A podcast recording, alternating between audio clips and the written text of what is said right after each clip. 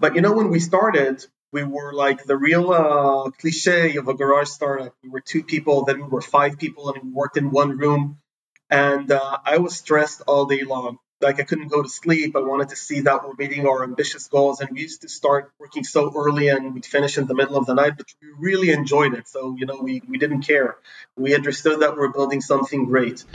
Welcome to 20 Minute Leaders. Just sit back, relax, and learn from the leaders of today. It's a journey.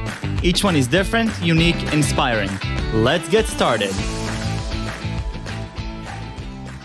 This episode is powered by J Ventures, a community driven VC fund in Silicon Valley in partnership with Leumi Tech, sponsored by Hippo Insurance, Upwest Labs, Turing, Hillel at Stanford, Leap, and in media partnership with CTech. All the way from Sde Boker to drone pilot to now successful startup CEO, meet Uri Gruenbaum, CEO and co founder at TipRanks.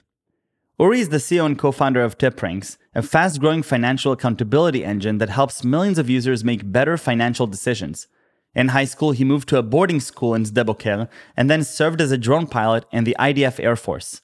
After studying computer science at the Hebrew University, followed by an MBA from Tel Aviv University, he worked as a software engineer at Avaya, Convergin, now Oracle, and ARX, now DocuSign. Uri Greenbaum, welcome to 20 Minute Leaders. How are you today? I'm uh, doing great. Thank you. Having a great day so Thank far. you. Well, uh, amazing. I hope it's going to get just a little bit better. Uh, I don't promise anything, but I hope so. Uh, Uri, thank you very, very much uh, for joining me from the TipRanks offices. Is that where you are? Right. Yeah. Here near uh, Rothschild in Tel Aviv. Beautiful. I see the, the, the amazing logo right there on the wall behind you. Uh, you know, so we'll talk about TipRanks and the really cool things you're doing over there. But first, I want to know the cool things about Uri and you as an entrepreneur and as a learner. Uh, you know, all the way from uh, being in a boarding school in Sde Boker, uh, you know, with with Ben Gurion's legacy. I, I can't imagine. You know, that's not the most traditional. You know, entrance to uh, for for high tech people right now. Uh, so it's I. I'd love to hear about that experience, but also you know as a as a drone pilot, and you know you did such cool things along your life. I just want to absorb some life lessons from you. So so tell me a little bit about your journey, what you went through, and and how that led you to being to decide that you want to be an entrepreneur and and create a company like TipRanks. Sure. So it's uh, it's an interesting question, and you know the journey uh, actually involves a lot of uh, things that I've done before. So I uh, I was born in Jerusalem. We moved to San Francisco pretty early on. Then I moved to a neighborhood Wow. called Seret, uh, which is near Jerusalem. And you know, I think that when I was about 11 years old, I found my first job.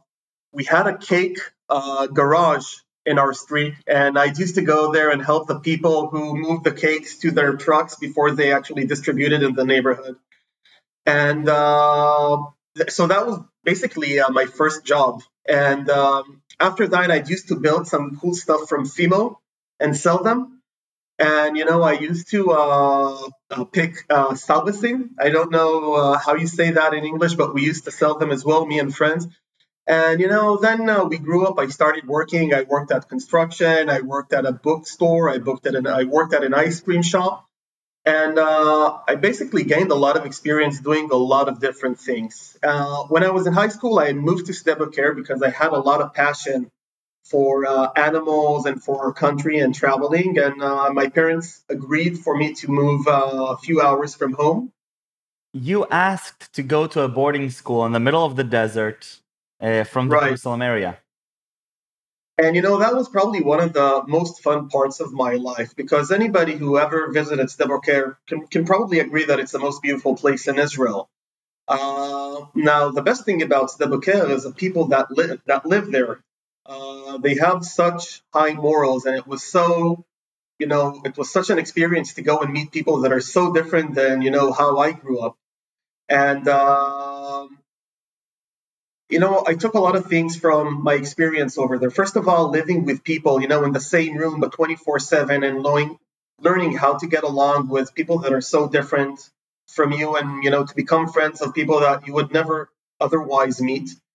Um, you know, a lot about Sde Boker was about uh, traveling, loving the country. It was like the other side of capitalism. It's kind of a kibbutz in the Negev where the only thing you care about is uh, basically turning the Negev into uh, into a flourishing place. Um, so you know, when I left Sde Boker, the last thing that I thought about was high tech. I, you know, we had a computer school back then, and we connected to the modem, and we learned all that, but it was so far away from me. And I remember that we saw, uh, like in the early 90s, there was a movie called uh, Sneakers with uh, Robert Redford, where they hacked all these places. And, you know, I remember seeing that and it really blew my mind. Uh, and that was probably the first time that I was really thinking about technology. So, wow. you know, after school, uh, we went to the army, and uh, I started at the Air Force. Uh, you know, I tried being a pilot, but uh, it didn't go too well for me, and so uh, I was moved to a drone unit. Back then, it was called a UAV, an unmanned air vehicle, and we used to fly them, and that was such a fun thing to do. You get to see so many interesting stuff in uh, you know in other countries, but also in Israel, and you are involved in unique operations that you know, I'm still amazed that, you know, people at the age of 18, 19, 20 get so much responsibility and get access to to these, you know, amazing activities. Um, and you know, that was probably the first time that I had some access to real technology where you have to learn and understand how things work, complicated systems, anywhere from gyros, aerodynamics, and you know, how you can put inside electricity just to make something work. Um, after that, you know, I traveled a bit, like uh, most of my friends traveled in Asia and then in Central America and um, went to university. And because I did not know what I want to do when I grow up, and you know, uh, you might say that I still don't know what I want to do when I grow up. Um, I went to study computer just because I thought that it would help me find jobs pretty easily when I uh, graduate.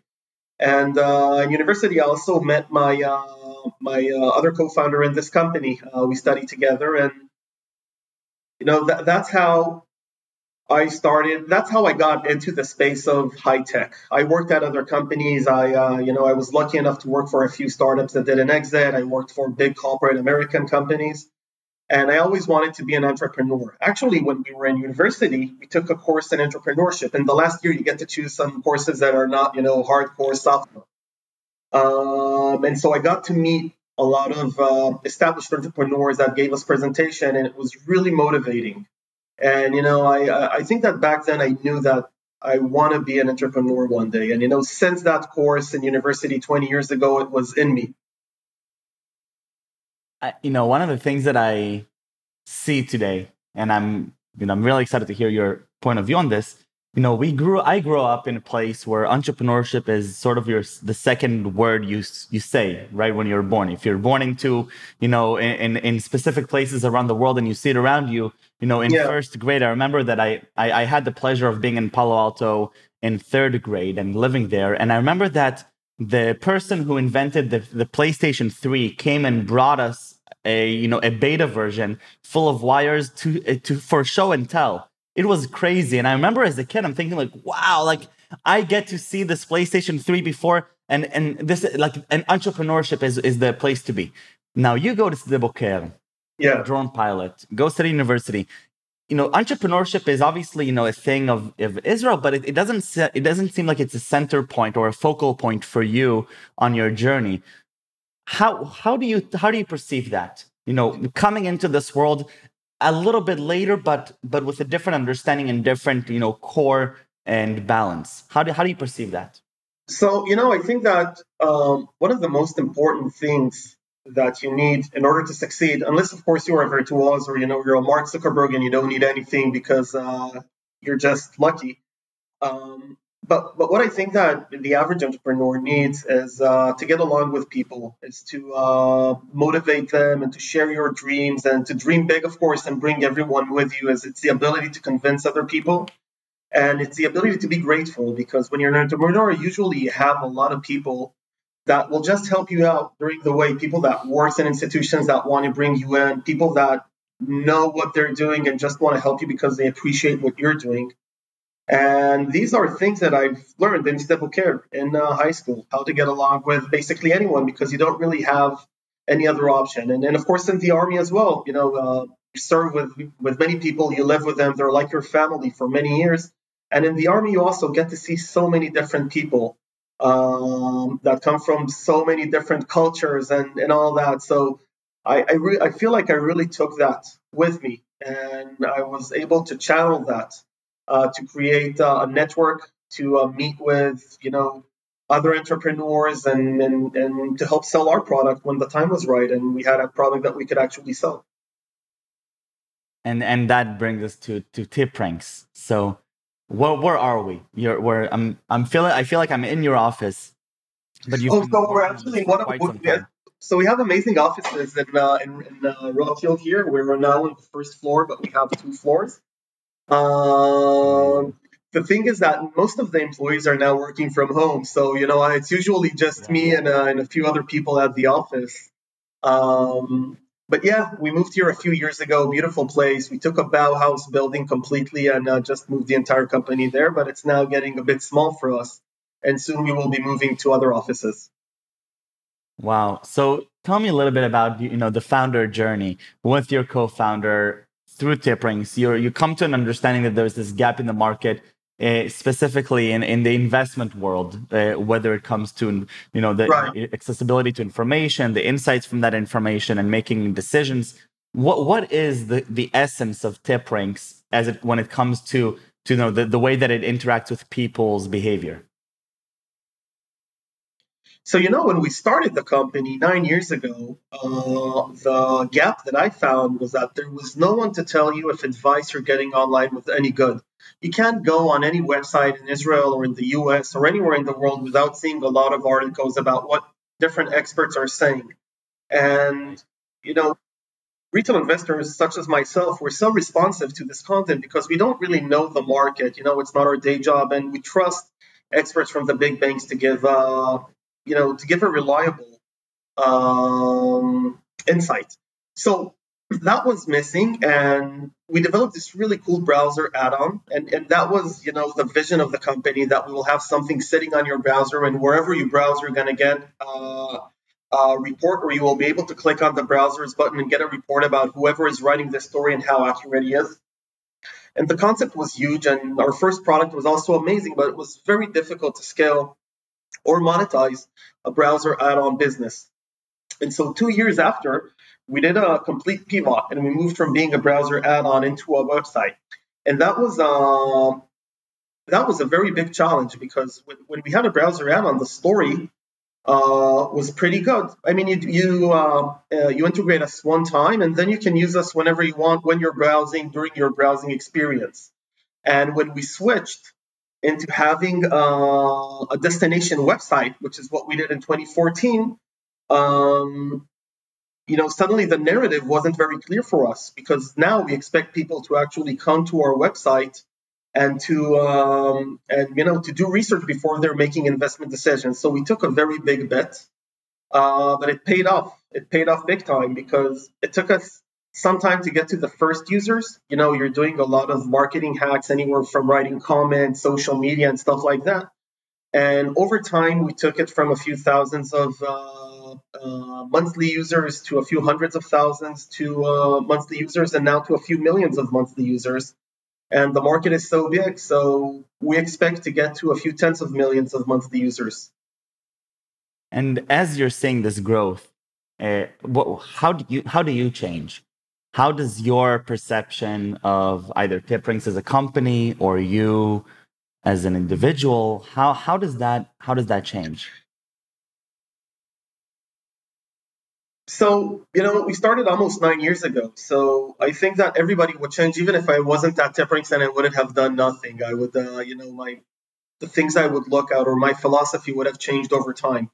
But you know when we started we were like the real uh, cliche of a garage startup. We were two people, then we were five people, and we worked in one room. And uh, I was stressed all day long. Like I couldn't go to sleep. I wanted to see that we're meeting our ambitious goals. And we used to start working so early and we'd finish in the middle of the night, but we really enjoyed it. So, you know, we, we didn't care. We understood that we're building something great. And you know now when we we are uh, much bigger and we're profitable and you know we are we feel very comfortable about our product. We always want to improve it. But I guess that, you know, the things that I'm looking at are very different. When we started, I did everything. I did support, I did QA, I helped coding. Of course, I found investors and I did what a CEO should do, but, but I really did everything. And slowly, you're bringing more people and you're delegating your job. And that allows you to uh, spend more time on creating the vision and looking, you know, on the big picture down the line. And so I'm much less uh, stressed than I was uh, a few years ago, and um, I still enjoy uh, what I'm doing. I think at the same level, but it's different challenges. You know, it's one challenge to build a product. It's a second challenge to to get to a product market fit, and then it's a, a different challenge to scale that. And when you're at a point uh, that we are now, the other challenge is, is what else can we create? We have all these users, we have a strong brand. What complementary products can we create? What other markets can we go into? Um, are there companies that are interesting enough for us to buy that could help us speed things up? And so the challenges are very different. And you know, I feel very lucky to uh, to have you know the privilege to go through all these uh, phases. When we started the company, we thought it would be a two-year thing. We thought we would build a company, and after two years, we will either uh, sell the company or, you know, at least we would know if it makes sense to dedicate our life to this. Right. But uh, as time flies, you understand how big is uh, what you're building and the impact that you're making. So, you know, there is no urge or any need from anyone, including our investors, to even think about uh, exiting this. And the vision, you know, is just to become the, the market leader in uh, research. I love that. And I have to say, uh, Uri, one of the things that, how, how many people are you today at TipRanks in the company?